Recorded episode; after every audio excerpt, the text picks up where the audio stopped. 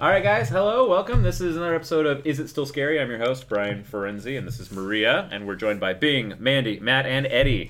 You had to say your last name, I told you. First names only. That's what I do. That's what I we all got first names. We're shared. No, just go, I'm Brian, and this is Maria. I'm Brian. I want to keep this in. I really want to keep this in.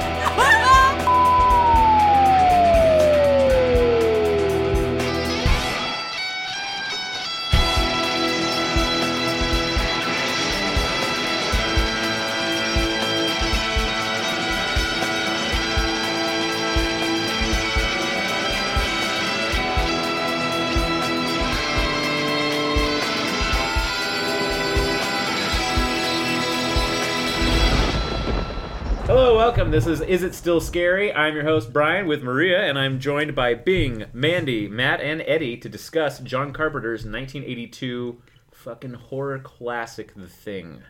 It's its full title. I say that knowing full well that some people here don't like it. Which is actually a readaptation of the 1951. Yeah, the Howard Hawks version, so. But I actually prefer Carpenter's version. I've not actually seen the original. There you go. I just want to applaud your intro. Yes, thank you. Thank you so much, guys. Intros. Ego, ego. Yeah, it's like, it's my first podcast. This is our first video podcast. So over and over going, this is the thing, the thing, the thing. All right, so let's jump into it. I personally love The Thing. I saw it when I was a kid. Maybe that affected it, but I just loved the claustrophobia, the setting, the tension, the atmosphere.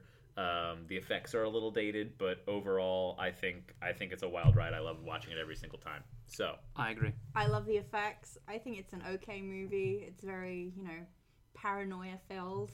Mm-hmm. But well, do you know where that paranoia comes from? Like, why? Like, what the undercurrent of that movie was? Like, what they were going for? Yeah, there? Who's the alien? Please, well, no, please do tell us what the metaphor is. Yes, well, go on. Well, the metaphor, and this has been mentioned several times, so it's not a revelation, but it's really what it is. What it was about was the AIDS crisis. Yeah, during the 80s, it was about like this infection that was spreading and killing people, and you didn't know who had it. So it was very much, they don't hit you over the head with it too much, but what I liked was that it was a subtle sort of revising of the themes that were prevalent in the Howard Hawks version, where it was much more about communism and you don't know who's a communist. Is that why it's all men? Well, I mean, it's all 12 angry men. It's also there's a lot of discourse about masculinity in there that you could read into, and that's why it's yeah. Well, like, what do you think? Where does it go there? I mean, the original setting was going to be Fire Island. But... Well, it's.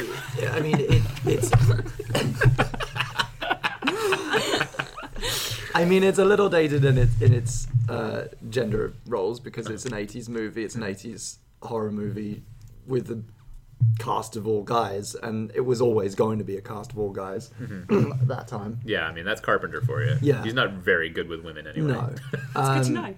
But I mean... personally? Or... that, that. This is news to me. I know the film, but I've not really read on it. I've not really done research on it, and that makes a lot of sense that they would draw those kind of parallels because a lot of it is particularly where the main character is concerned. It's about ideas of masculinity and aggression and alpha and beta and who's in charge and who's not. And exactly.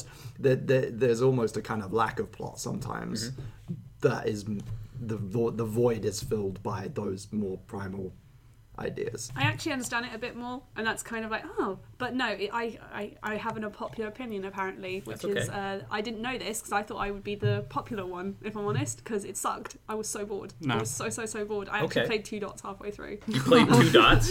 Hang on, what's 2 dots? Because this has got to be interesting. It's a fun game on the iPhone. It's a puzzle game where you join dots together on your phone. Oh, and that's more fun than a movie. That's more fun than a legendary. I was really disappointed. See, this is the same horror movie. I mean, you were asked to watch it for for this kind of purpose, but it's the same kind of thing. We're going, I didn't do the assignment because I was busy playing too. No, I totally watched it, and I came back. I tried to come back into it in the end, hoping that it would get better. This is where we have ideological differences because, by definition, distracting yourself with a game is not watching the film. It was so boring. It's not what that's not. So but that's not watching. Boring. I don't know what was going on. I knew they all. So like you know, it's the same. No, it's the same way. If you just turn off the film, happen. I predicted that from my head. It was just. But your defense. They're all just going to die. You're not entirely engrossed in the film. You're not even giving the opportunity to be.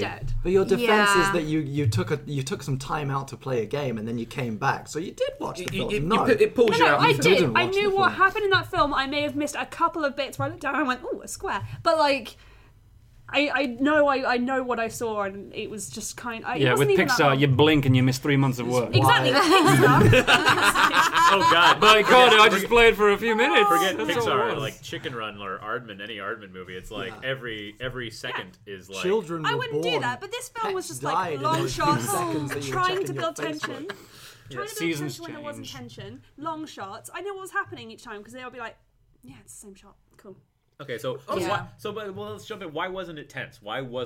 I had no emotional attachment to absolutely anyone in that film, including the main character. Okay, none. Is it again because you weren't giving yourself the ability to be attached to the character? Listen, now we're into the film and I'm not attached to anyone. That film ain't gonna get more like I'm not gonna get more endeared when half the cast are gone. That is a reasonable. Okay, if Channing Tatum was in it, would you care? No, that film sucks. I would. That is a reasonable. It's like Jupiter Ascending. He better be the one. I didn't care about that film either. In fact. That film is one of the worst ones I've ever seen. Wait, which one? Jupiter Ascending. Let's just not talk about it. Okay, wait, rubbish film, but looked great in the cinema. But this is a reasonable criticism of the film, I think. One of the things that it kind of falls down on is likeable characters. Oh, yeah.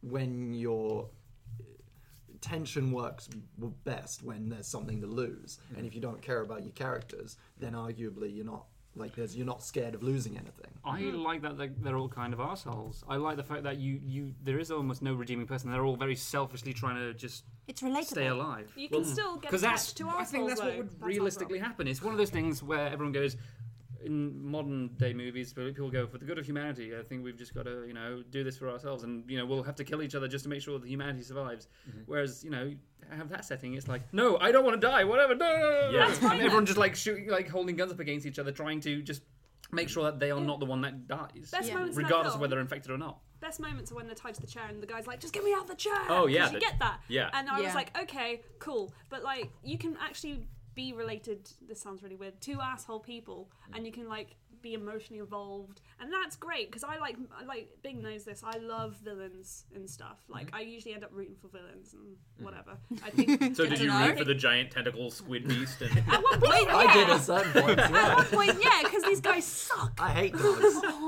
I mean, McCready is definitely, he's a male power fantasy, so watching it as a little kid I was like, McCready's awesome, and it's like when he loses to chess, like to the computer, he just pours whiskey on it and what a badass. Nowadays, that's the moment when, as a little boy, I was like, this guy's so fucking cool. Like, nowadays, you look at it like, it was the 80s, dude. That's worth $3,000. Yeah. He just destroyed that computer. And you're in the Arctic. Where are you going to get another one? It's his only friend. And they're all assholes because it's like, think about the type of person you have to be like, I want to go out to the frozen tundra where nothing can survive for months and months on end. It's like, you got to be a loner type to want to do that. Kurt Russell has kind of been playing the same character forever. The dog is maybe the most sympathetic character in the whole movie. I'll give that to you. But even then, it's the thing.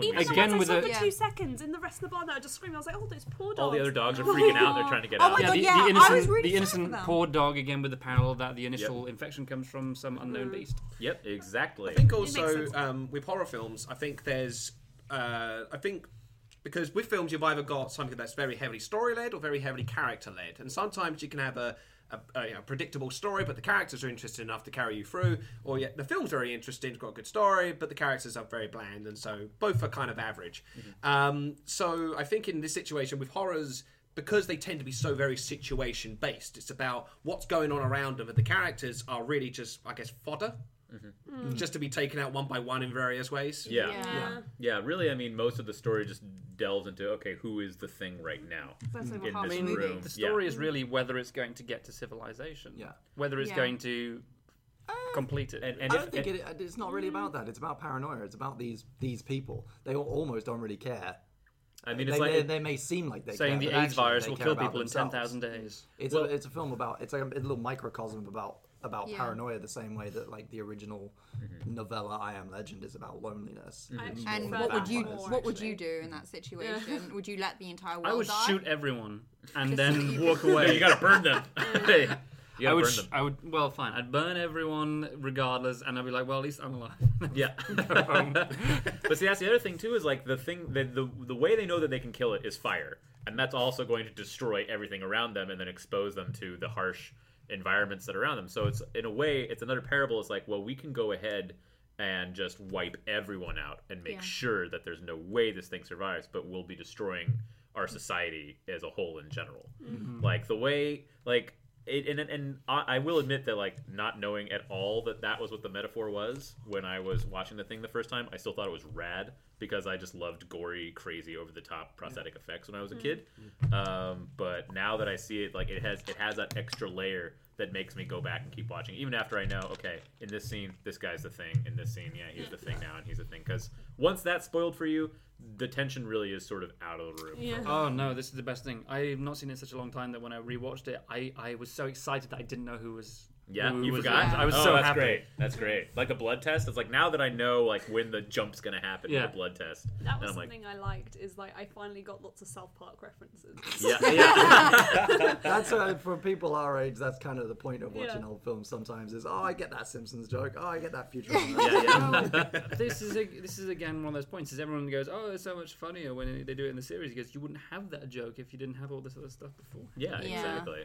It was the touchstone. Mm. The other thing that I love is this all like 99% of the prosthetic effects in The Thing all were one guy, one 19 or 20-year-old kid named Rob Bottin. He was good. Made them all, amazing. And he worked himself to exhaustion and collapsed before he could do the last big one, and that's when the giant thing monster assumes its final form basically and faces off against Kurt Russell. He couldn't do it. He passed out like from exhaustion, and so they called in Stan Winston to come in and build the last one, and it's not as good. Stan Winston didn't do as good a job. Like when that final monster shows up, even Kurt Russell is like, fuck you, and then just does like a tumble roll and throws his dynamite. It's like, all right, well, we're done with that. Gone. It was like that was Stan Winston's effort. Meanwhile, Rob Bottin, this untested kid from out of nowhere, just blew the doors off the place with all these other crazy effects. Yeah, and the head coming off of the table. Yeah, the head. And then when it wraps the tongue around, it's clearly reversed footage, but it still looks so good. Yeah. And then those little spider legs popping out. Yeah, that was bizarre. This is The Thing. Like, that is The Thing about The Thing, is the special effects. Oh, yeah. Right? And it's one guy. It's one guy who did it all. It's a body horror movie about special effects. It's more than AIDS, more than paranoia, more than anything else. I'm watching it as a filmmaker and just admiring how incredibly versatile and visceral and real that style of thing is that we kind of left behind. It's just the way it vibrates. It's just like the way when it's stretching off, it's just like it's vibrating. It's clearly the machine is like... It is the realness to it. Like because it's practical, you know it's there. You know the actors are seeing it as well. Yeah, it's like models in sci-fi. Like, you know they're only this big. That's why Star Wars 1, 2, 3 doesn't work. You know they're real. But like it goes back to the point where like the final thing is definitely not as great because you finally see the whole thing, whereas in your head you can see, like you know it's got legs and a dog bit and a human bit. Yeah, it can do anything. And it can do anything, so there's more fear from really weird. Yeah, and then the final form is just kind of like it's just like it's all of them at once. Yeah, and you're like, oh, yeah. There's more fear from what you don't see. Yeah, again. Yeah. I don't know. And the fact maybe the same guy's like, I don't know what he wanted to do. Maybe I'll just glue them all together. The fact that in its metamorphosis state, it doesn't have a single form, so it is like we're. Like in other things, symbiote. We're the information is being withheld. The information in this case being that, like, what its actual form is, because we only see what it's kind of absorbing and morphing through. Right. Yeah, we never really get to know what that alien is. And even by the end, that final form is not a final form, is it? It's just the combination of all the things that it's been it's been morphing between. It knows that know what it is. It's like it knows that Kurt Russell is the last one. And so it's like, well, him and Childs anyway. So Keith David, who I love in that movie as well. But anyway, so it's like playing a lot of Saints Row lately, and just with Keith David. Yeah. Oh, he's amazing. Keith David. Every time his voice shows up in something, like he's the cat in Coraline. I love hearing his voice every time. It's amazing. Such a boring film, though. Yeah, well, he's awesome in it. Nothing I love happens. The cat. Nothing happens in that film. James and Giant Peach did it better. Just so you know, that's what I thought of The Thing. Boom. Something happens there. He starts living inside a giant peach pit. Yeah, that's fantastic. Well, that's got like the Alice in Wonderland elements. You know, it's a series of events. Yeah. You know, child learns stuff about growing up by having a big dream sequence of a movie happen. I mean, that's a lot of like stories, I guess, of that time where it's like event. But they're all set pieces, and then there's a thin thread that connects them all. And a lot of horror follows that as well. James and the Giant Peach could have really used a blood. Yeah, James and the Giant could have really used a blood test and like spider legs popping out of the head and stuff like that. That's what that movie could have used. All right, let's try the caterpillar. Definitely. Yeah. I thought The Thing sucked. Oh, okay. Well, when we return, we'll try and convince Mandy that The Thing doesn't suck. You just did. It's not gonna work. No. Dude Bro Party Massacre 3 is out now. If you haven't seen the movie we've spent the last 3 years of our lives making, go to iTunes or to our own website at dudebropartymassacre3.com to download special editions of the film with bonus features, including behind-the-scenes footage, gag reels, and loads of 5-second films content. Our website also has info on upcoming screenings, so be sure to check it out and see if Dude Bro is playing in a theater near you.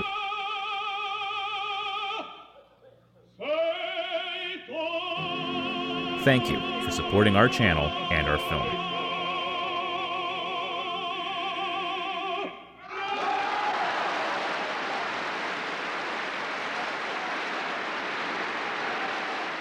Just come back. Well, we tried.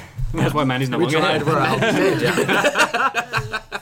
out. We did a blood test of Mandy. She was a weird monster thing, so she's gone. It turns out she is the thing. So we were talking about practical effects, and I don't know if you guys ever saw or knew of the 2011 prequel to The Thing. Where it's, where it's in the Norwegian one. I was told about it by Katie, but she... That's all I know about it. I wish I'd known about it because I thought it was a remake. It's one of these things where, and it's funny that you mentioned I Am Legend, but the directors of that movie, the prequel, I guess, the 2011 prequel, wanted to go practical. They wanted to stay true to the 1982 version, and producers said, "No, you're not. No. You don't understand how things work now. There's a whole pipeline. We're going to outsource these effects to Korea. You're going to shoot this quick and cheap. We're not going to waste months waiting for something to come out so some kid on his iPhone can look at it and be like, oh, it looks fake, and then like go back. No, this is all CG." And it's the exact same thing they did with I Am Legend. The director wanted to have, he got like Cirque du Soleil members and like really had them work on like the aesthetics and their body movements to get them to crawl up the walls and stuff. And then the producers were like, "No, stop everything. This is going to be CG." Oh, that's such a shame. It's just the way it works now. And so that producer's ruined I Am Legend as well. Not just that, but the ending as well. Oh my god. No, you watch the alternate cut. They have I watched the cinema cut. Yeah, the cinema cut is what's the difference? They got their tiny slice of victory by including the real ending on the DVD. Yeah. So in the film, it ends with Will Smith.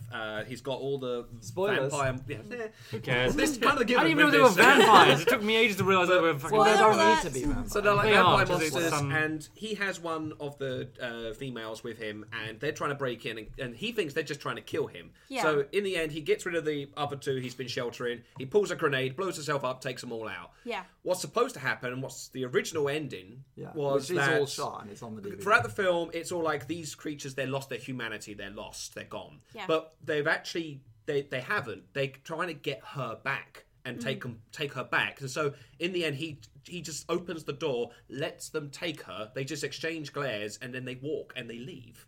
And it's like, oh, okay, they haven't lost their humanity. I've been wrong all this time. And then he just leaves with the other two. And he feels like a dick. That's what everything was building up to. Like the fact that they had lost their humanity and these are just monsters. Why did they completely change it like that? Because it wasn't action-y enough. It wasn't Hollywood enough. He needed to blow up. He needed to blow them up, and he needed to like save them all with like the cure. Like he was developing the cure that saved them, so he's the legend that saved the day. Yeah. So it turns out the actual reason behind the title, I Am Legend, is that he realized...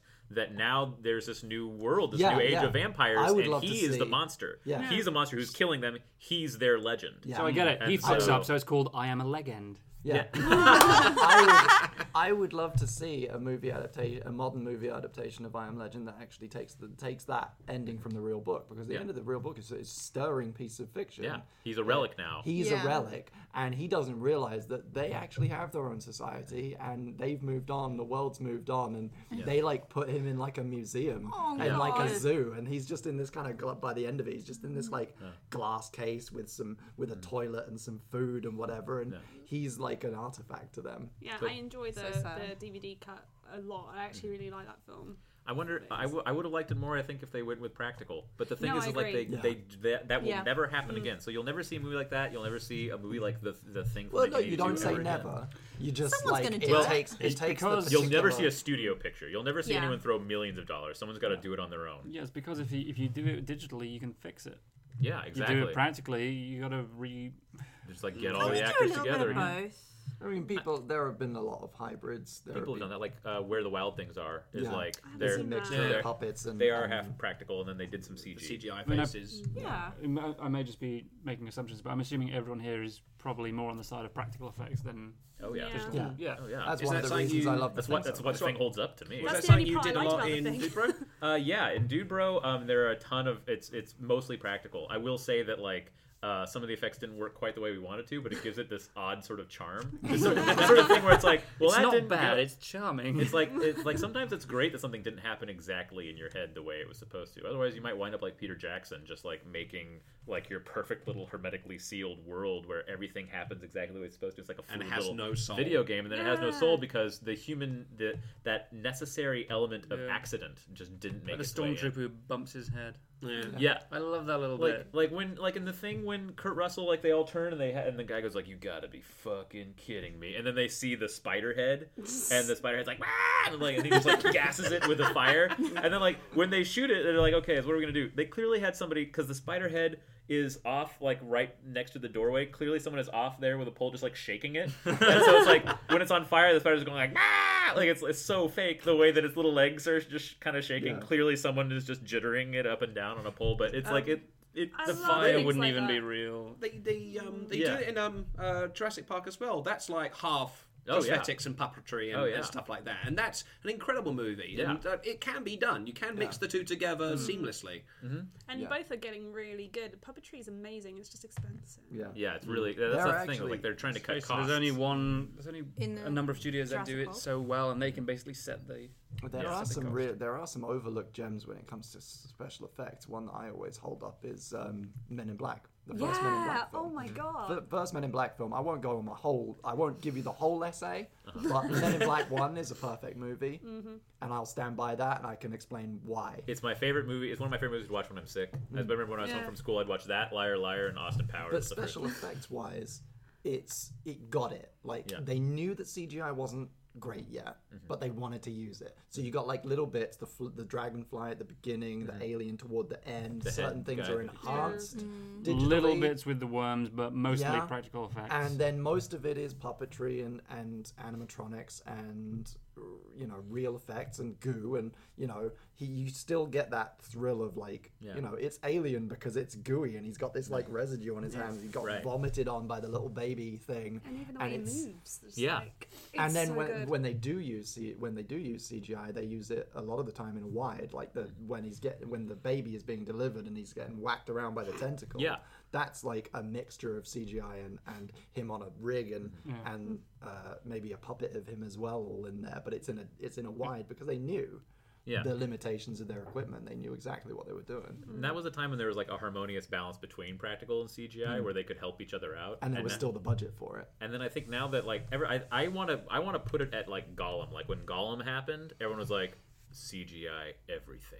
It's like the producers are like, we've done it, gentlemen. We can fire every puppeteer. We can bankrupt Stan Winston. It's over. Lay the fault squarely at Gollum's feet. Yeah, it's him. Jar Jar Binks was the first horseman of the apocalypse, but it was Gollum. It wasn't. I don't think it's Gollum solely. I think it's when they started saying, "Well, we're going to make the Hobbit now as well," and then the first thing they did was, "Well, we should do."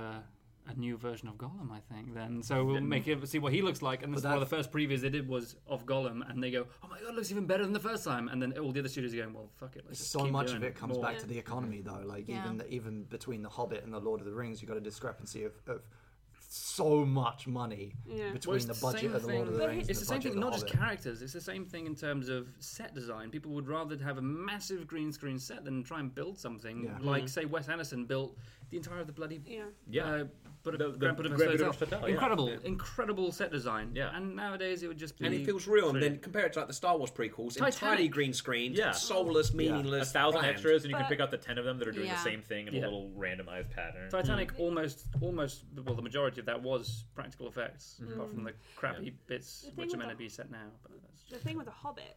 Is I actually fell asleep in the cinema with that. It's the first film as an adult I fell asleep in. Because it's a special effects circle jerk. It is not a good film. It is not well written. I mean, the original Lord of the Rings were circle jerks, but they were circle jerks for other reasons. And they were endearing, like, especially the first one I think is a bit more endearing. Oh, man.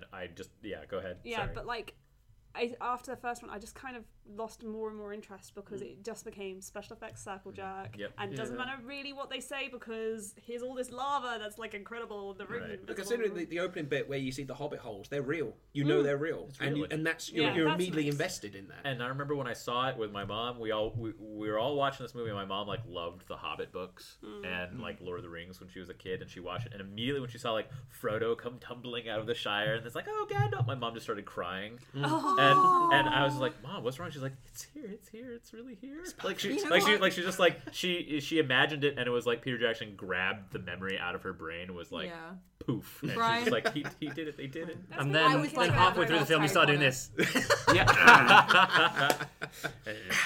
Hobbit trilogy.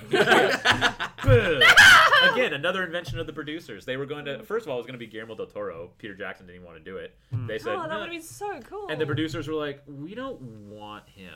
We want you because you made us the money last time. Well, and then his name carries. His name is marketing. His name power would get them in the. His name would get people in the doors. It's like we would obviously have to say it comes from Peter Jackson, and then just say directed by Guillermo. They let him have his gap year with King Kong, but then he came back and did the rest. Let's just be honest about the Hobbit films. I watched the first one. I enjoyed it more than Lord of the Rings. I watched the second one. I thought it was okay. The third one has been on my shelf for about 4 months. And you've not watched it. Yeah. I've never watched the second and third one. They're just bad. I don't even remember them. My interest has gone down and down ever since. Just like, John Worley had a screener, and we watched the first 5 minutes of the third one. I've got the screener. I may have had it longer than a lot of other people. And we were just like making fun of the first, like the when the dragon is attacking the river village or whatever. This sounds ridiculous because I haven't even seen the film. It's just like. It's like the first 5 minutes we're just like, this is so stupid. Like it goes on and on. It's like this first set piece is like it could be done in 20 seconds. It could maybe not even have to happen at all. That's something films have lost. Like again, Men in Black, like set up film. Yeah. One of the other reasons that Men in Black is a perfect movie is that they know how to tell a story. You're really selling movie, right? Men in Black. Do Men in Black next time? Men in Black is a comic movie, right? It's an origin story, and it has a whole other plot that starts like simultaneously with the origin of the new character, the new recruit, which then ends, and he, you know, his adventure continues while this general arc of the bad guy is happening. They don't need a whole film to do an origin story. They do it like they used to in 15 minutes. Is it still scary? Is it still scary? Is it still scary? Is it still scary? It makes me a bit uncomfortable when he's stepping on the cockroaches, but it was never meant to be scary, really. I was going to Is it still funny? Is it still sci-fi? Yeah. It's still sci-fi. Yeah, but it's still Will Smith, so and he still looks the same.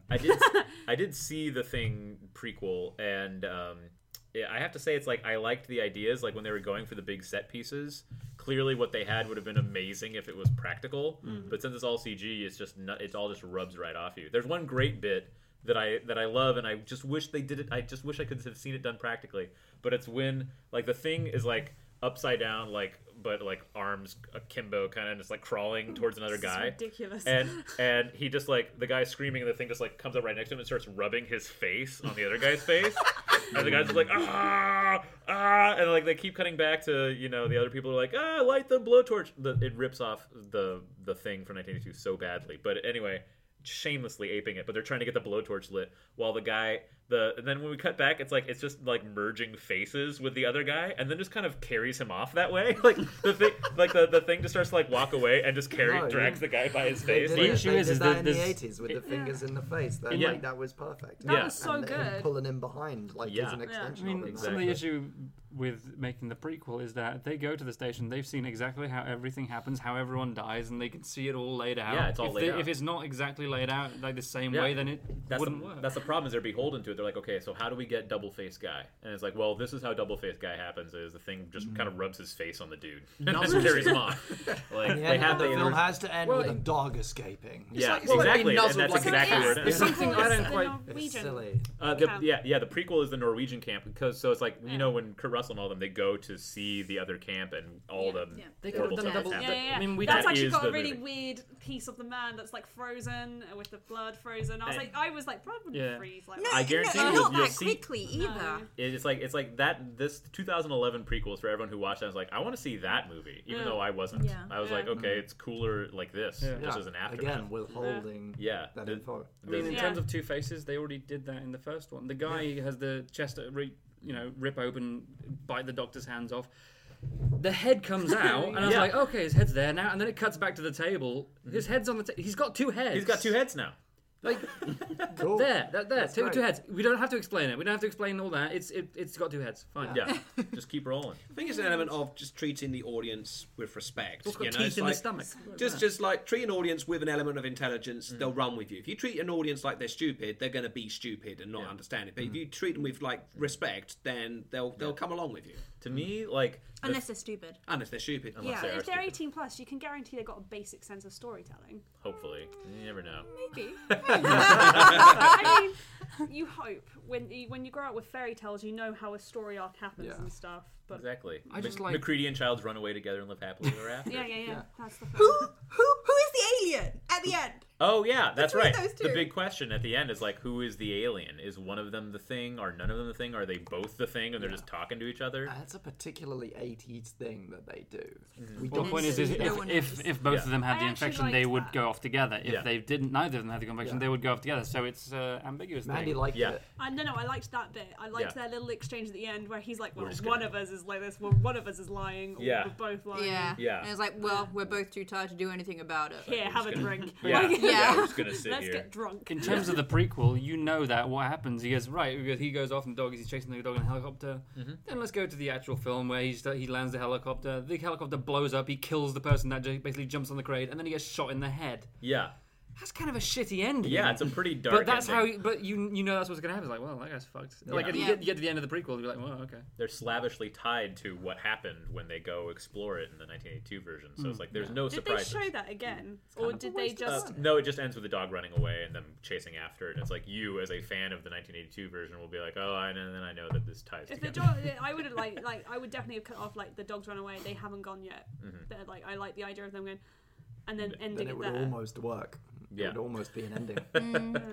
We should take the helicopter. I don't think it's a good idea with all the explosives in it. It'll be fine.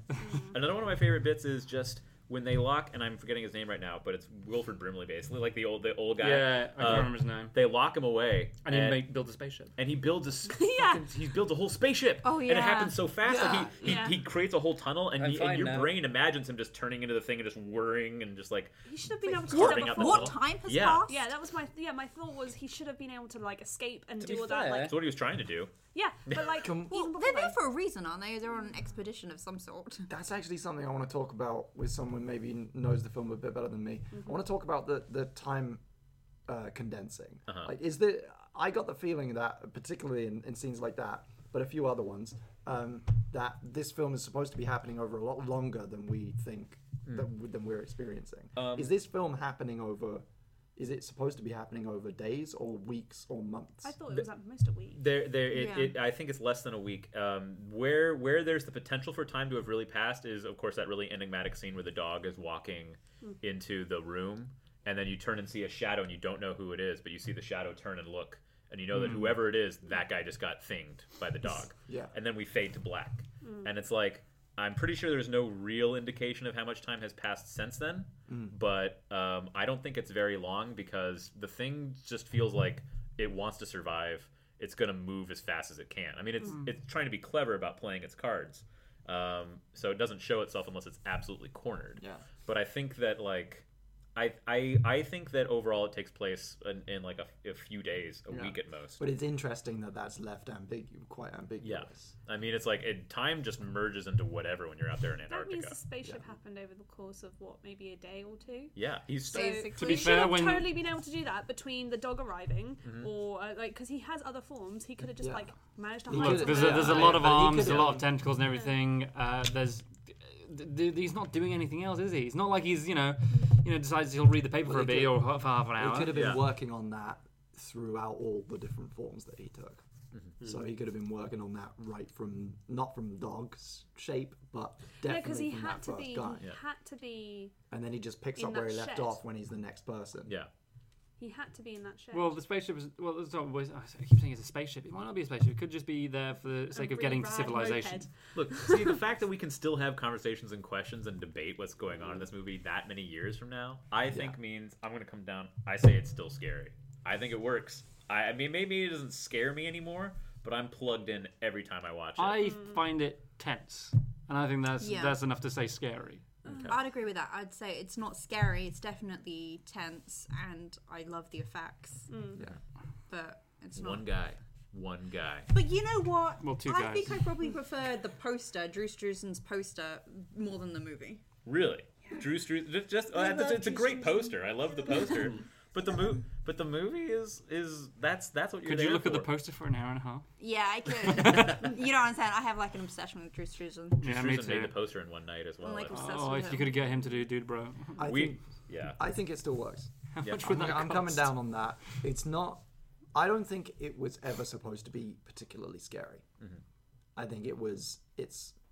It's a psychological film about tension. Psychological thriller. So it was not. Yeah. It didn't have the same intentions as other films categorized as horror to begin with. Mm. Okay. So, but it still works. It still achieves its goal, as far as I'm concerned. I think the movie is obviously. I think it's not scary. However, I do think it's an interesting case we can learn things from. Mm-hmm. And that doesn't make it like unimportant.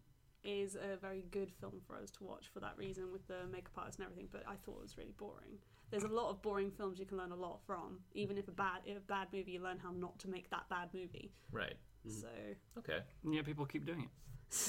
Some films you just really don't want to see, though. Eddie, what about you? Well, as someone who hasn't seen the film, it sounds very interesting, and I'm very engaged. I knew I was just waiting to see what you'd come up with. Would you just skip me and just kind of? We just like having you around, Eddie. No. That's why we're putting your review in this. You see, I mean, I live here, so like, I don't know who you guys are. Thanks for the. You've got an awful lot of lights in your house. Yeah, I like cameras. It, right. Don't tell us why. You and Alison get up to some interesting stuff. All right. Well, guys, thanks very much. Tune in for episodes in the future where we'll talk about such scary movies as The Bling Ring. What? The Ding-a-Ling Thing. The Bing. Crazy Little Thing Called Love. Mean Girls. It's a guy-girl thing. 10 things I hear about you. It's a guy thing. 10 blings I hear about you. 10 rings I hear about you. Yeah. I'm just trying to think of things that I think, and I'm really struggling. Yeah. Can we do a whole episode where I just recite my essay about Men in Black, please? Yeah. Well, I think that might have just happened. That? Yeah. And that sounds scary. Yeah. Tune in for Is It Still Men in Black? Hello, everyone. That was episode 2 of Is It Still Scary? You can follow us on SoundCloud at soundcloud.com/5secondfilms. You can also find our podcast on iTunes. If you search for Is It Still Scary, it should come up under the podcast section. And you can watch the show, of course, at youtube.com/bferenzi. We have a new episode coming out every 2 weeks on the 28th of September. That'll be 2 Mondays from now. We have Nightmare on Elm Street, the Wes Craven classic. And then 2 Mondays after that, we'll be doing Scream. So check back in when you can. And thanks, as always, for supporting the show. Let your friends know. And we'll see you next time.